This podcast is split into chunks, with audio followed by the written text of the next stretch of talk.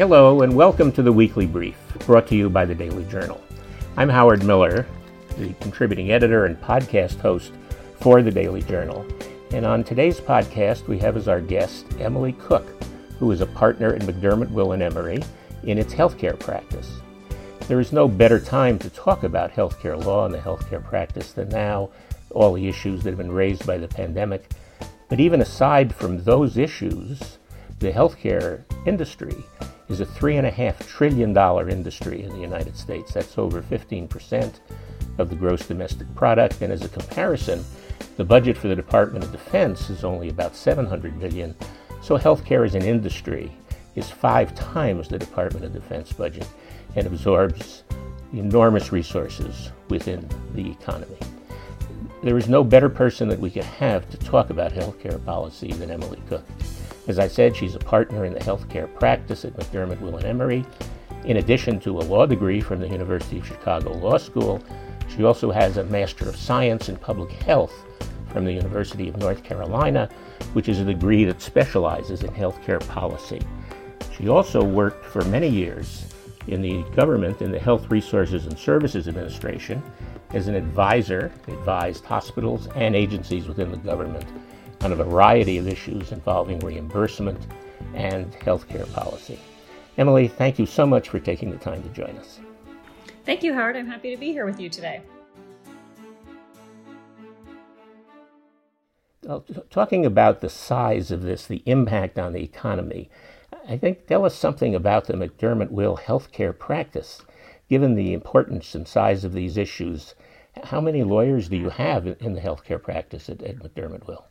Sure, we have over 100 attorneys in our healthcare practice at McDermott. Um, and that is in addition to attorneys throughout the firm who are not specifically in our healthcare group, but do work with healthcare clients on a wide range of issues. Uh, we, we do have many attorneys, again, who specialize specifically in advising our clients in the healthcare industry or related to transactions or litigation in the healthcare sector. Um, it is very important in our view to ensure that when you are working in the healthcare space that your legal counsel does understand the very unique and often extraordinarily complex legal issues facing healthcare providers, not just today, but uh, throughout time.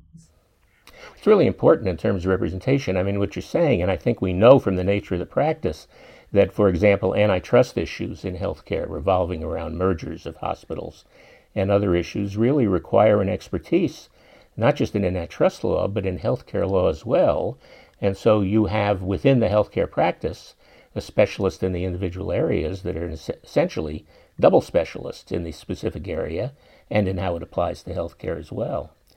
Uh, but let's talk for a minute about and start with the impact of, of the pandemic in terms of healthcare regulation and healthcare law, because everyone immediately goes to that and, and for the proper reasons. What I'd like to do to talk about changes in regulation is start with something very specific that I think our listeners may have experienced and that is help, and it's reshaping healthcare, and that is telemedicine. In terms of regulatory issues, what, what has the impact of the pandemic been on, on, on, on telemedicine? Sure, it really has been extraordinary, both at the federal level and at the individual state levels. We know from data that is already available and being analyzed that there was over a 100 fold increase in the use of telehealth services by Medicare beneficiaries just in the first few months of the pandemic.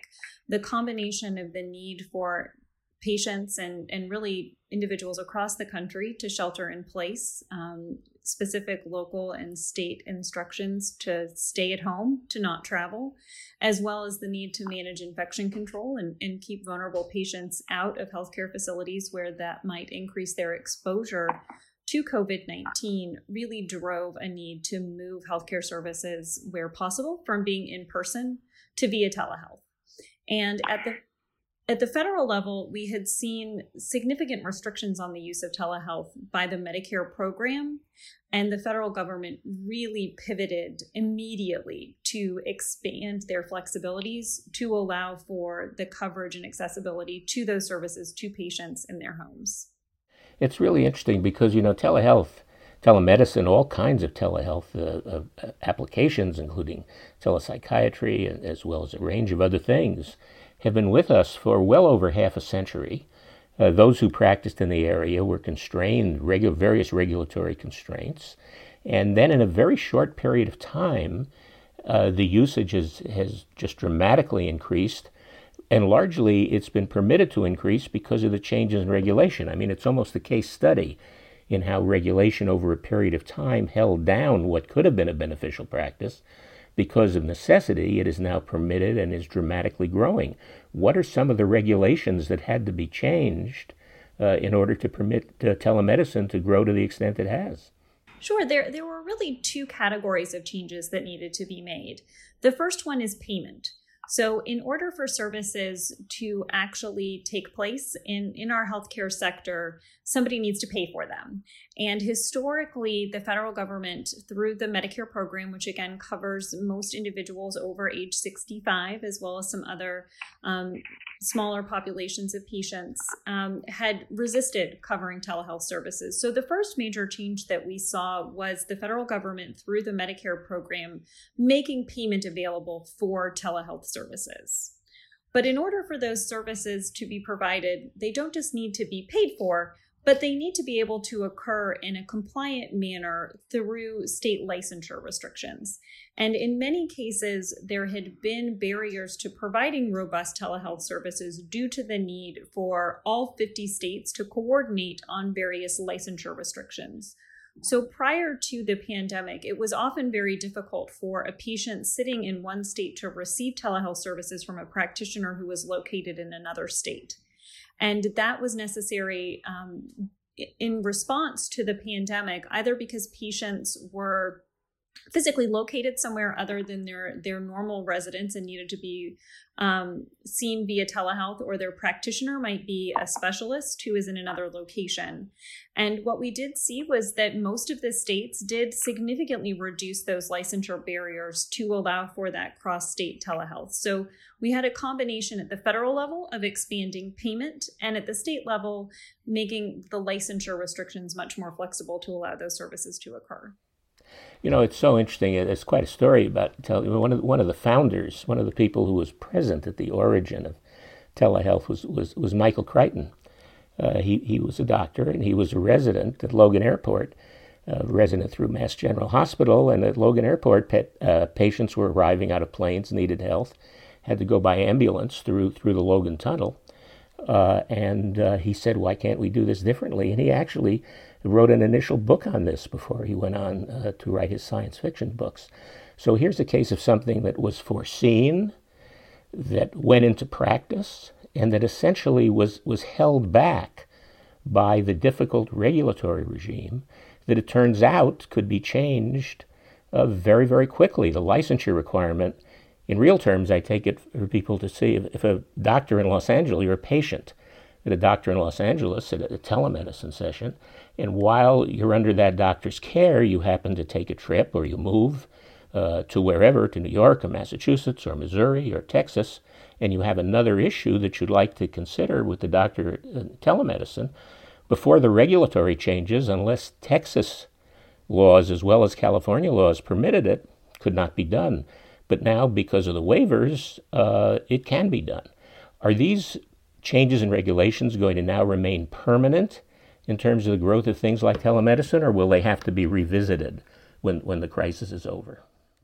We have seen some changes already occur to make them permanent. Um, we do know that there is certainly an interest in continuing to utilize telehealth in a much more robust manner than occurred before the pandemic. Certainly, based on the increase in use by patients, it does appear that patients like this approach to healthcare. Um, there are certainly some efficiencies to receiving care in this manner. Um, so we do anticipate that there will be some permanent changes. And again, there have already been some changes around the margins.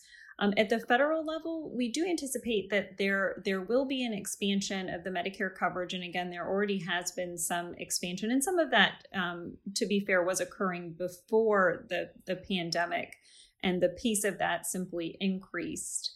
Um, but we don't anticipate that it will be the full range of flexibilities that are currently available. For example, under the pandemic waivers available through the Medicare program, hospitals are currently able to treat patient homes as a department of a hospital and furnish services to patients in their homes in the same manner for billing and payment purposes that they would if the patient were physically located in the hospital.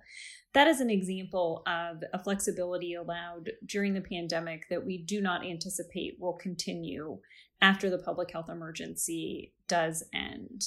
Um, similarly, while we have seen expanded flexibilities at the state level for certain types of expedited licensure and other flexibilities to allow for that cross state practice, we expect that there will continue to be changes and flexibilities that did not exist before the pandemic, but likely not in the same manner that we have seen during the pandemic. So we do anticipate that some of the expedited license approval, some of the um, short form applications will likely be modified to return to a more robust review of the licensure um, and the requirements for that cross state practice, but certainly in a way that is an expansion beyond what we saw pre pandemic.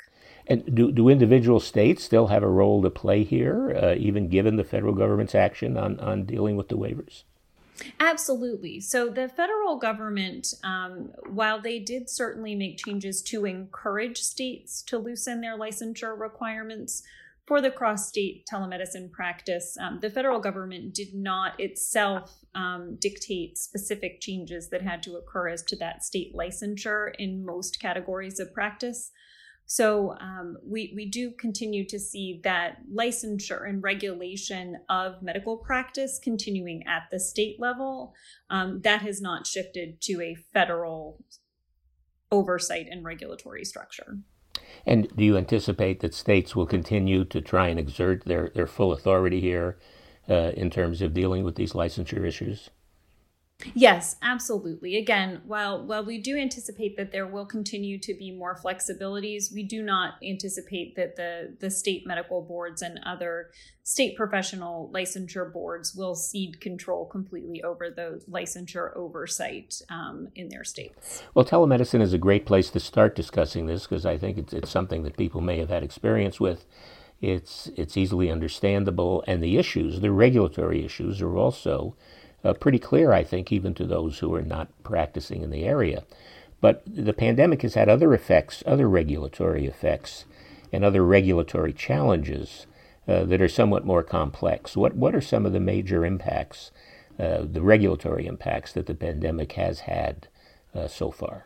Sure. We've absolutely seen the pandemic highlight the significant level of oversight and the complexity of the regulatory structures over healthcare. Um, there have been hundreds of federal healthcare regulations that have been waived in response to the pandemic, and they are extremely wide ranging. So, everything from requirements related to obtaining patient signatures on certain documentation that were waived, so that again, you're reducing that infection risk for having to have the patients in close proximity to their providers or even just touching pens, um, all the way to circumstances where we're seeing waivers to accommodate um, field hospitals and provision of healthcare in settings that one would not otherwise anticipate um, healthcare could be provided. So eh, it, it has been an interesting exercise for many healthcare providers to identify all of the ways in which their operations may need to change or would ideally be changed to address care for patients during the pandemic, and then have to compare those to the provisions that have been waived to identify whether there are any gaps, whether there are any additional requests that need to be made, and how they're able to provide services uh, to meet the needs of both their patients and the federal regulatory bodies and the state regulatory bodies as well. Um, interestingly, we we are working with clients now on cataloging those service changes that were made really for two reasons. One, to ensure that going forward, to the extent that there are ever any allegations or accusations that they provided care in a way that was not compliant with the waivers and with the requirements um, that they are able to document their understanding and use of the waivers. But then also, because we know this is not going to be the only pandemic that ever occurs, we will likely be going through this again at some point. And it is important to understand the ways in which healthcare and healthcare delivery needed to change in response to this pandemic to make it um, faster, quicker, easier, more efficient to respond to future pandemics. Well, it looks like you're going to be very busy, but we can divide this up, I think, in, into into some different subjects. I mean, you mentioned uh, being careful on documentation so that what's been done in the pandemic is, is fully documented. I know there have been discussions uh, that everyone is looking toward robust, that's the word that's being used, robust enforcement as uh, the regulators go over what was done during the pandemic to make sure that what was done was was uh, uh, consistent with the waivers and with whatever permissions were given. Do you anticipate there's going to be great sensitivity and, and a great attention uh, to enforcement activities where regulatory agencies and others will go back over what's been done to question and test whether during the pandemic, with regard to the acknowledged exceptions, during the pandemic, the new regulations were, were complied with? We absolutely anticipate that there will be um, robust enforcement. Um, we are hopeful that at least from the federal and state regulator perspective, that they will wait until after the dust has settled. Although I think there is an understanding that that may not occur in all instances, and certainly not in cases where the federal or state regulators do have reason to believe that there is active fraud or abuse occurring within the healthcare system. We are, however, already seeing um, active complaints being filed in connection with either what are known as qui tam cases, those are whistleblower cases where individual citizens bring claims um, on behalf of the federal government of allegations of violations of um, of law, or uh, we also are already seeing some employment litigation cases that are arising as a result of the pandemic, in which there are allegations against healthcare providers that they um, did not respond properly to various aspects of the pandemic. So. Uh, we both anticipate that there will be future um, enforcement action, but we are already seeing cases arise with allegations um, of violations of state and federal law in connection with services being delivered during the pandemic.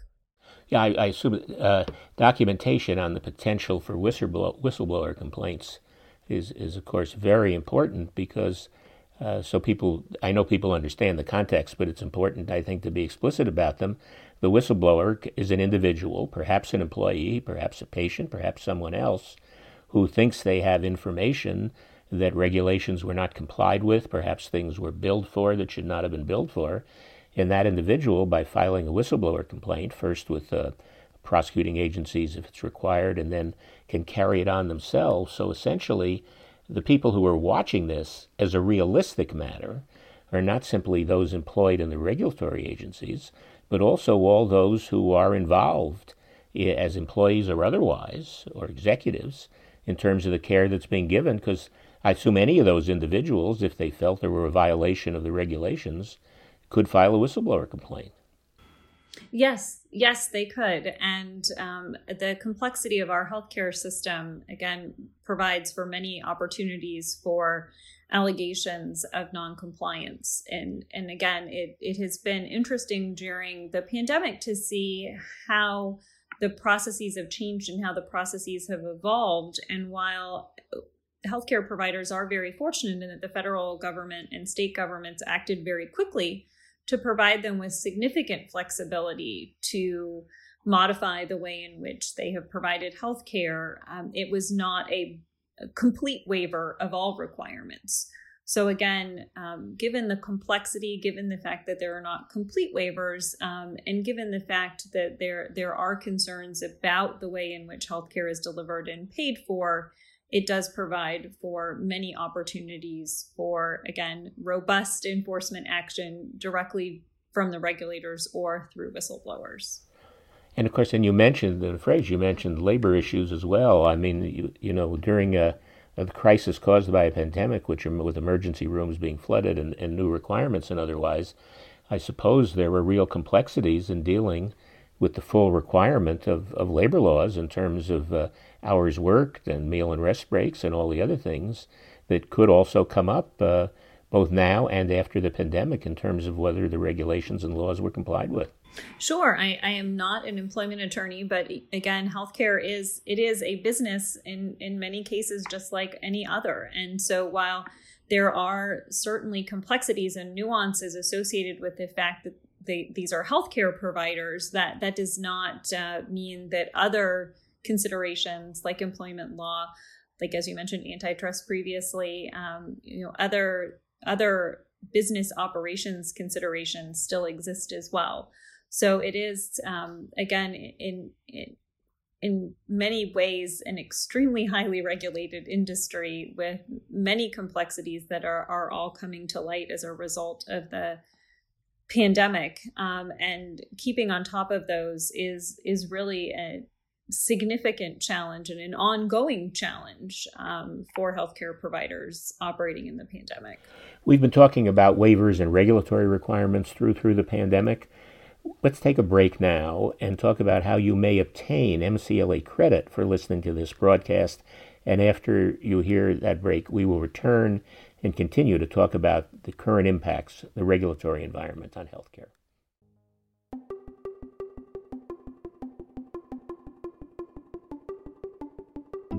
The Daily Journal is proud to provide the weekly brief and other content as MCLE credit. Head to dailyjournal.com/mcle to see all the available content and more information on how to earn 1 hour of MCLE credit all from the comfort of your home or office. Read an article, listen to a podcast, get credit.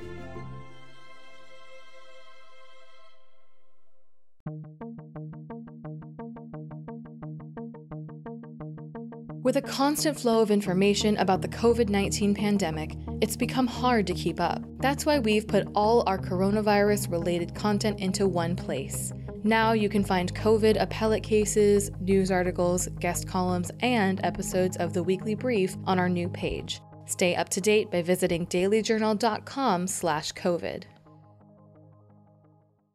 We're back now continuing our discussion with Emily Cook about the impact of the pandemic and other issues in, in healthcare regulations. We've talked about waivers, we've talked about changes in the regulations, but of course, in addition to that, there were significant, whether we call them subsidies or what we call them under the CARES Act, there were significant amount of additional dollars that were given, uh, accepted by healthcare providers, but to be done under, I take it, regulations that have some ambiguity in them. Is there now going to be enforcement difficulties and, and reviews of how those dollars were spent? Certainly, there there is a tremendous amount of funding that was provided by the federal government to healthcare providers to assist them in both funding the operational changes that we just talked about that were needed in response to the pandemic, but also to assist them in filling some of those gaps in, in lost revenue that occurred as a result of the pandemic. Um, while we do like to often think of the healthcare services in the pandemic in the lens of hospital services, and that you would anticipate an increase in services from healthcare providers.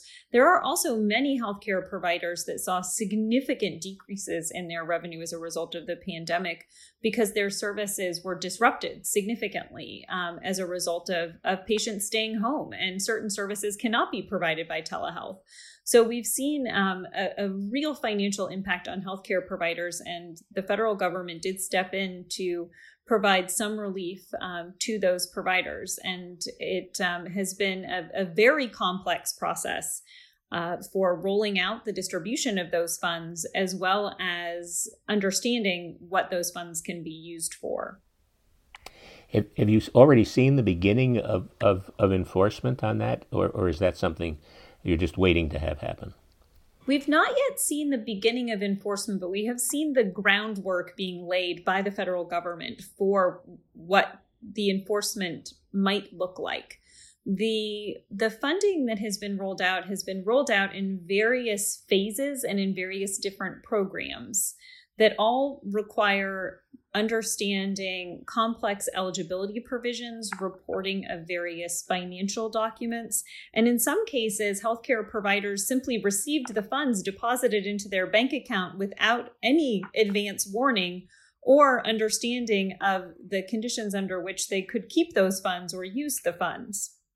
And while the federal government was doing some of this activity in an effort to provide immediate relief to healthcare providers, it has resulted in ongoing complexities for healthcare providers that have, in some cases, resulted in providers that received funds returning those funds to the federal government after determining that they did not meet the criteria to keep those funds, or after some period of time returning funds in whole or in part because they determined that they did not meet the, the financial criteria necessary to support keeping the funds. And this is ongoing.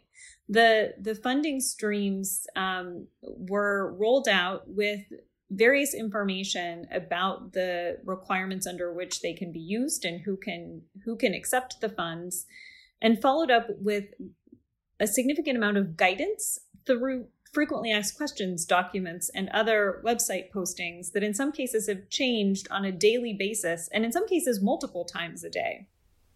Can you say that again? That's really, I mean, there's a, there's, I mean, when you hear, you know, we go along, it's all very interesting, but when you hear a lawyer, when you hear you saying that in this highly complex area, some of the regulations, you had to check the websites because they were changing within a day, uh, it, that th- there's just a conflict here between speed and and regulatory understanding.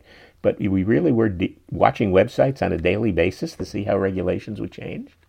Yes, and we still are. It is it is very interesting because the I, I think the federal government oftentimes is criticized for moving too slowly in some of these areas. But we are also now seeing what happens when they move too fast. Um, and and we have we have staff who and we have attorneys who are reviewing the public postings about the eligibility criteria about the use of funds through the cares act multiple times a day. And and they will often find changes within the day to the requirements. So as a healthcare provider understanding the terms and conditions under which you can accept, in some cases, tens of millions of dollars. Um, and then using those funds appropriately is very challenging. There are certifications that must be made to the government, there are audit requirements, there are reporting requirements. And the consequences for misusing the funds, misaccepting the funds, um, could be as, as severe as penalties under the Federal False Claims Act.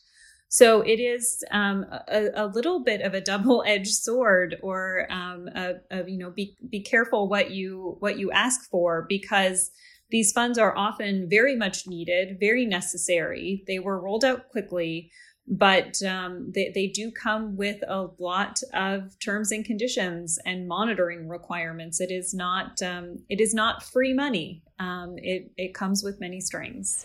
Well, I think, you know, f- for everyone listening, there's something very important here, which is, uh, first of all, what's critical is good lawyering. I mean, the difficulty of avoiding these pitfalls and winding up behind, accepting the money, and then finding out you not only have to return it but pay a penalty really requires experienced counsel eh, to, to help advise from the very beginning.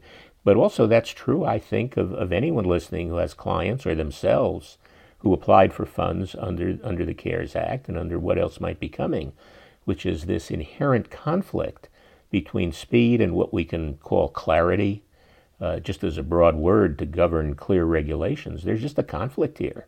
When you do things very fast, you run risks.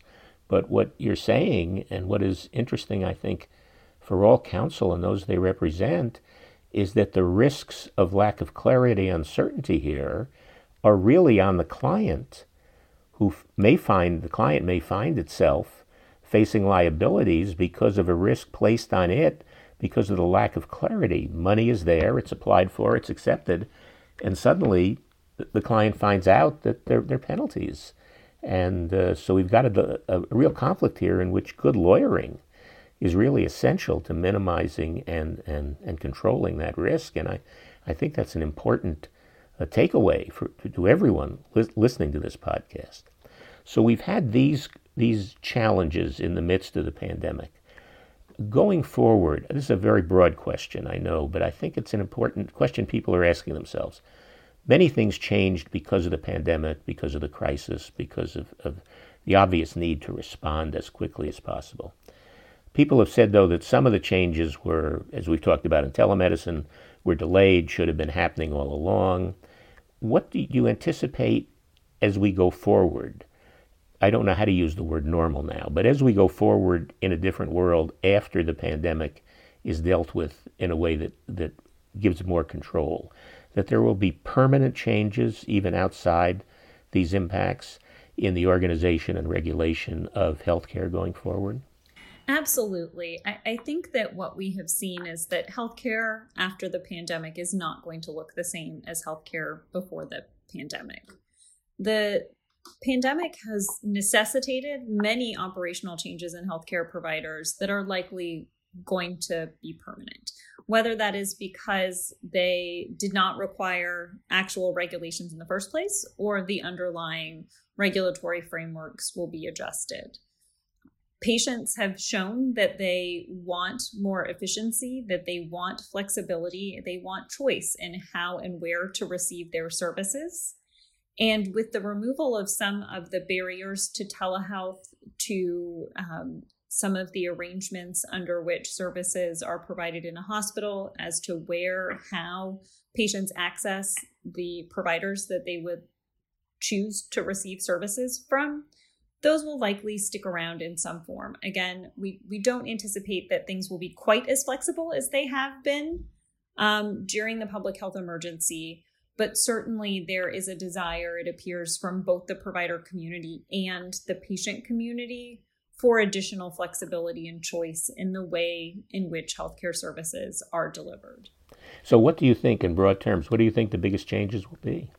So, in addition to telehealth, I do anticipate that there will be changes in the way in which services are documented, particularly in terms of some of the federally required documentation that previously required actual patient signatures as opposed to some form of electronic approvals. Uh, periodic um, reaffirmations of certain services will likely be modified so that, again, they can either be obtained through electronic means or on a less frequent basis. I think that we will also see that some of the ways in which care was structured for prior area, prior eras of infection control or care delivery will be modified significantly more reliance on technology on the fact that patients do not necessarily need to be physically present for services in the way in which they may have needed to be before various types of technology existed. Again, while we're th- talking about telehealth um, fairly broadly, there are a significant range of services that we're now seeing be provided via some form of technology. So, in addition to what you might think of in terms of telehealth, many of the listeners may have accessed during the pandemic or even before, where you're accessing services through an app where you may be interacting face to face with um, a practitioner in a way that looks like um, you know some form of FaceTime or other real-time audio visual communication there are also a wide range of services that are being utilized, such as remote patient monitoring or other um, technologies that allow for patients to conduct their own laboratory services in their home um, in ways that don't require that they go in to see an actual provider. Um, so I do think that we'll see just in, increasing reliance on those technologies, both because there is a desire, but also because we're seeing, quite frankly, the growth in those technologies as well. So the the fact that more of them are being developed and more of them exist, um, I do believe that more of them will be used and more of them will be covered. Yeah, no, that's really important in terms of how people live their daily lives. I mean, uh, what people are looking at and what you're talking about is, you know, almost all vital signs can now be monitored from home. I mean, you, there are elect- electronic stethoscopes there are collars that can be put that transmit, again, over the internet what blood pressure is. Oxygen levels can be done at home. Temperature can certainly be taken at home. So basically, to the extent people are going into medical offices uh, to do regular checkups, uh, focusing on vital signs, even even if the office visit is necessary, an enormous amount of the data uh, can be done through uh, devices that are available for the home, and then transmitted wirelessly and kept in databases um, moving forward. And I take it you, you think that that's going to be a major change in, in how healthcare is done in the country. Certainly, and I think that one of the interesting corollaries coming out of some of this increased adoption of telehealth is simply the the physical space in which healthcare is delivered as well.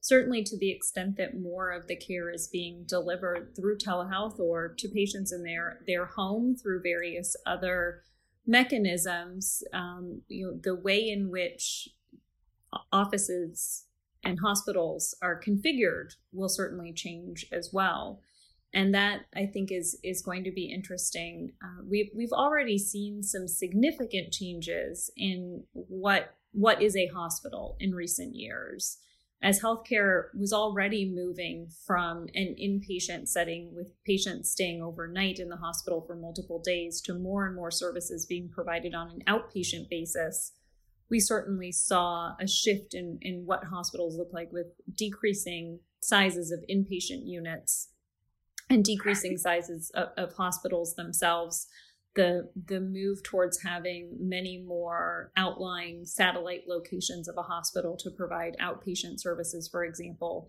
and now certainly with the services moving more into the patient home we may see the the hospital of the future looking very different than what it looks like today. So rather than a large a large single building um, that many folks imagine in their mind when they think of a hospital, um, it may become a more a more diffuse type of operation with um, many more smaller facilities located across a larger geographic area.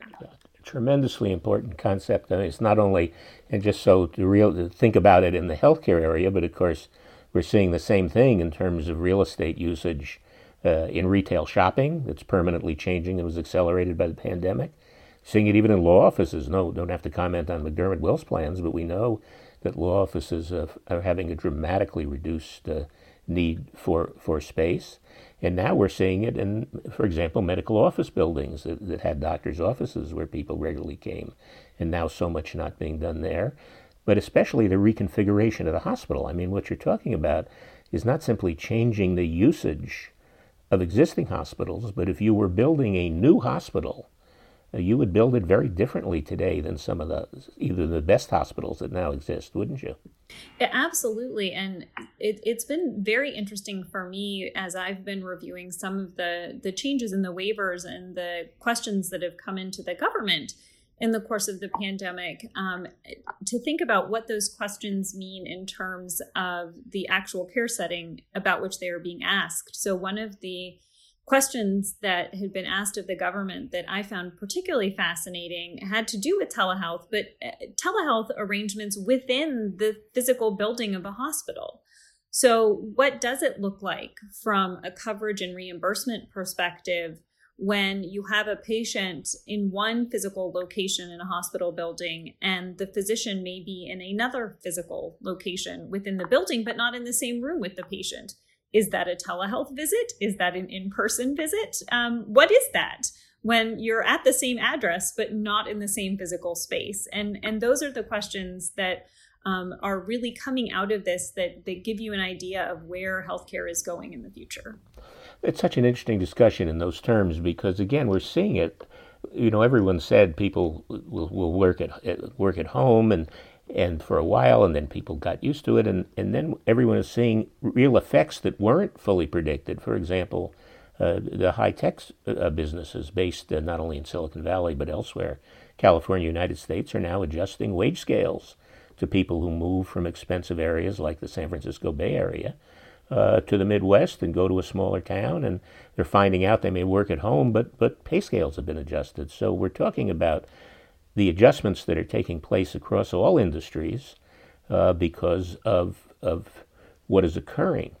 Does this also, in terms of, of the health industry, it, it impacts insurance companies? For example, companies that that focus on Medicare Advantage programs uh, they're going to be looking at this very differently in terms of how they deal financially, almost with requiring uh, uh, uh, what we're broadly calling telehealth, but as you said, it encompasses more than that. They're going to be taking steps to deal with their cost structure in terms of how they develop the very popular uh, managed care Medicare programs.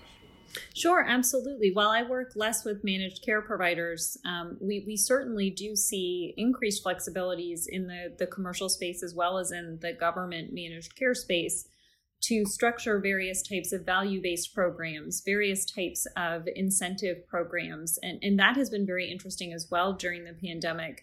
Um, again, I think some of it was occurring already. Um, the pandemic has simply accelerated some of the desire to leverage that technology for various value based programs or demonstration models to see how much money is actually saved. What reimbursement models are best reflective of this new healthcare environment? Where there is perhaps less brick and mortar and more technology. Does that save costs? Does that reduce costs? Does that change patient care behavior in a way that um, actually meaningfully impacts the current reimbursement models? Yeah, and you may also be familiar with medical schools, but my friends who teach in medical schools and develop medical curriculums now tell me that there's very serious looks at the entire medical curriculum in terms of uh, how doctors are trained in, in the, both in the new technologies and how to deal with practice and, and, and, and how to deal with these issues. So the entire, everyone who lives in the industry, so to speak, it gets affected uh, uh, by these changes. Uh, and, and those are the kind of things we, you know, we have to look forward to. And we've been talking about what the impact will be on, on healthcare, news in healthcare, and change in regulations. But as important as healthcare is, there is more news on a daily basis than simply in healthcare, and the Daily Journal does cover the legal news extensively. We'll now take another break to hear about some of the stories the Daily Journal, in addition to what we've been talking about, the Daily Journal is covering. The weekly brief is brought to you by the Daily Journal, California's largest legal newspaper. Here are some of our top stories from the week of October 19th. The California Supreme Court said it will review an appellate ruling on an alleged violation of the Voting Rights Act. In July, the Second District Court of Appeal overturned a ruling that said at large voting diluted Latino votes. At issue is whether it disincluded minority voices and resulted in a low number of non white candidates taking office. The state Supreme Court ordered attorneys in the case to file briefs addressing what a plaintiff must prove to establish vote dilution under the California Voting Rights Act. Contra Costa District Attorney Diana Becton asked a federal judge to dismiss a lawsuit claiming Becton discriminated against prosecutors for their age and gender. Five prosecutors in Becton's office brought the suit against her, claiming she demoted them and denied opportunities to them. When Becton took the office, she reassigned the attorneys to new jobs. They claimed they were replaced by less experienced male prosecutors who now supervise more seasoned female attorneys. Becton said their argument is weak and asked Judge Joseph C. Spero to dismiss the suit. The motion is scheduled to be heard on December 4th. As the judicial system continues to grapple with the long term effect of the pandemic on trials, some attorneys are worried about fairness with remote juries in use. The problems? Attention span, appeals, and shutting out low income jurors. Cooley's litigation chair, Michael Attanasio, likened the situation to what's happening in schools. In many cases, despite having technology supplied, students without stable online access are falling behind. He said the same thing could prevent low income jurors from engaging with trials, which could lead to constitutional challenges down the road. To read these stories and more, go to dailyjournal.com/articles. We're back now after hearing about other other areas of the Daily Journal, and I do want to add, you do know there's extensive you should know there's extensive writing in the Daily Journal on all of these health issues. Uh, and if you're a subscriber to the Daily Journal, uh, there is a search function. You can go back and read all the previous uh, articles and columns, news stories and columns. You can search, you can archive, you can use them for research. Uh, and as we're learning in this podcast, uh, when we hear about regulations changing within a day, that keeping up to date in these areas is vital for the practice of law. And we're also learning that the nature of the changes don't just affect one area. Healthcare is being affected, but so is every other area in the same kind of way. We've talked about the impact on real estate. Uh, law firms are being affected, and there's never been a time when it's more important to be current in the changes in the law and the legal culture. And there, there's no better way to do it, I think, than to than to check with the Daily Journal on a daily basis and see what is happening. So tell me about what would you advise? We often have people listening, Emily, thinking of moving into the healthcare area. Uh, believe it or not, I've had a lot of comments from people thinking of becoming a lawyer uh, and what should they do. Is there anything? I know you got the Master of Science degree in public health from the University of North Carolina, but for someone who wanted to work in this area, already a member of the bar, or someone who wants to work in the area as a lawyer, is there anything special that people should focus on in terms of preparation and knowledge uh, to feel comfortable uh, working in the area? Sure. Everyone I know who works in the healthcare space has had a slightly different path to get there. So I don't know that there is one right answer to this question. But I will say, in my own experience, I rely on a daily basis on the knowledge I gained through my work in public health graduate school as well as through the federal government um, that exposed me to actual healthcare providers and actual healthcare operations. I've been very fortunate that my work prior to becoming an attorney allowed me to have exposure to day to day healthcare operations, to experience what it is like to participate in a healthcare accreditation survey, for example um, or to manage grant funding for healthcare providers, to shadow healthcare providers going about their business on a day to day basis, to have that exposure to what it means to balance the regulations, to balance the laws with delivering actual patient care. And it is, I think, critical to understand when you are working as a healthcare attorney that you are not providing legal advice in a vacuum, that there are actual patients, there are actual people's lives that are impacted by the advice that you're giving. Certainly, that is applicable across many areas of law. Um, but in the healthcare setting, I think because so much of it um, in the regulatory work does tend to view healthcare as a business. It does tend to come from the perspective of improper actions and ways in which the state and federal governments believe they need to be regulated. That um, I, I find it critically important to take a step back and think about what this looks like on the ground. What does the advice that I'm giving mean to the individuals who are providing direct patient care services? Yeah, that is so decent and important a perspective. I will say a friend of mine who was once a senior official in the federal government uh, told me he thought when he went over some of the decisions that had been made that there ought to be a rule that before major decisions are made, there should be a presentation on the screen of, of individuals, 20, 40, however many, with statements that say, because of what you do, this is how this individual is going to be impacted. And, and to bring the daily experience of the impact in on the decision maker and, and, and not just have it be a, a, a theoretical exercise. And so what you're saying is, is tremendously important. And I raised it because what's going on in the legal profession, the legal profession itself is going through changes.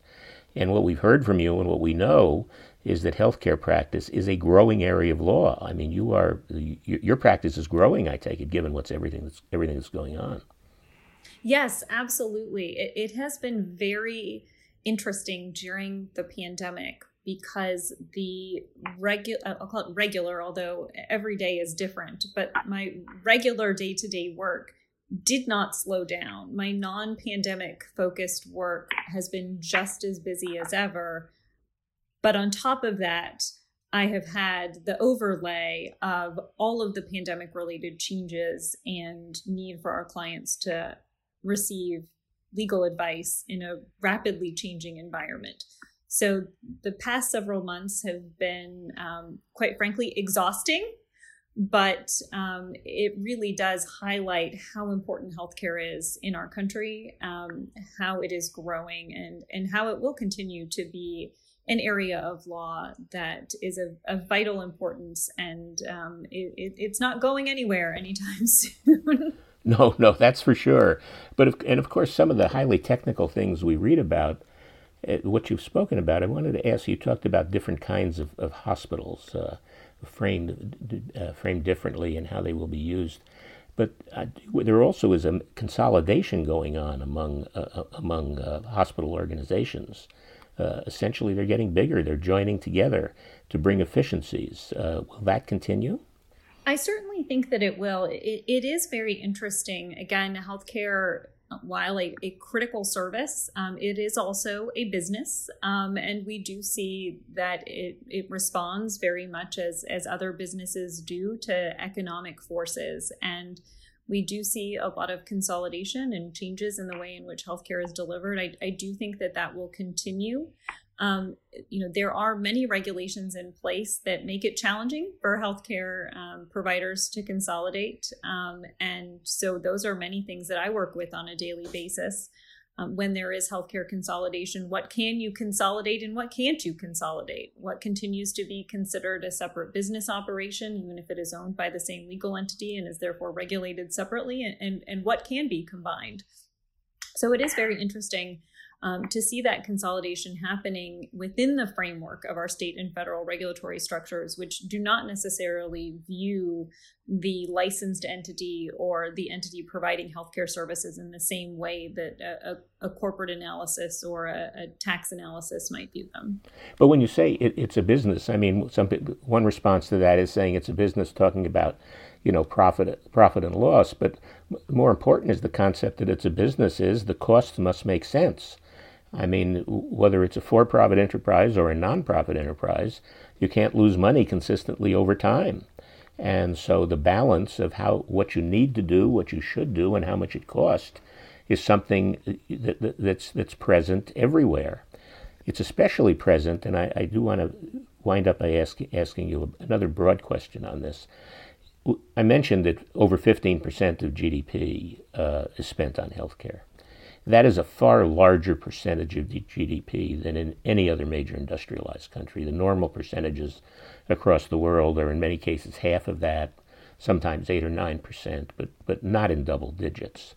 So that as, as a percentage of overall uh, GDP in the United States, we spend a significant amount more on health care uh, than other countries do. I don't want to get in the discussion of how, how the results compare, just on the matter of cost.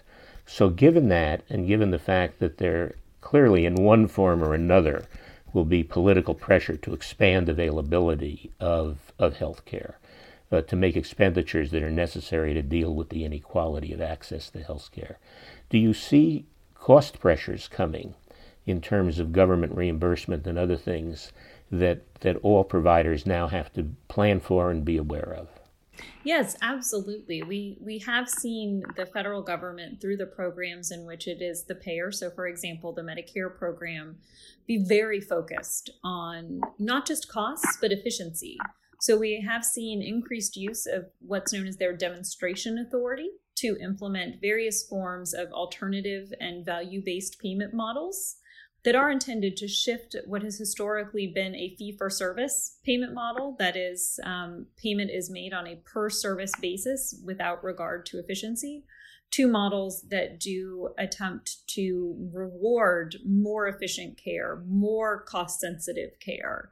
Um, and and it is always interesting to see how those um, are received by the provider community. Um, it is not not always well received, um, but we have seen more and more of those models being implemented. Um, more of them are being implemented in a, at least semi non voluntary basis for some providers. And I certainly do think that that will continue. But of course, there's the same dilemma there. I mean, if you go to a you know, a per capita payment per, per patient, you get a certain amount. Uh, it, you may make it, it may provide enough resources, uh, but on the other hand, does that create disincentives to hold down on care that should be given? That otherwise might be given if there were reimbursement on a on a traditional model. So through all of this, uh, it's it, and you've done this so skillfully, is not just to point out what the issues are, uh, but to point out that in all the issues there are genuine dilemmas. Uh, there are no easy answers, uh, and we can state things we want, and often the things we want uh, are in conflict with, with each other. Once again, we want to thank Emily Cook for joining us. This is such an important subject. Uh, the, we've mentioned the, the, overall part of the GDP, but the McDermott will practice with over 100 lawyers, including specialists within the area. And this is something that affects everyone's life. It's something that is going through constant change.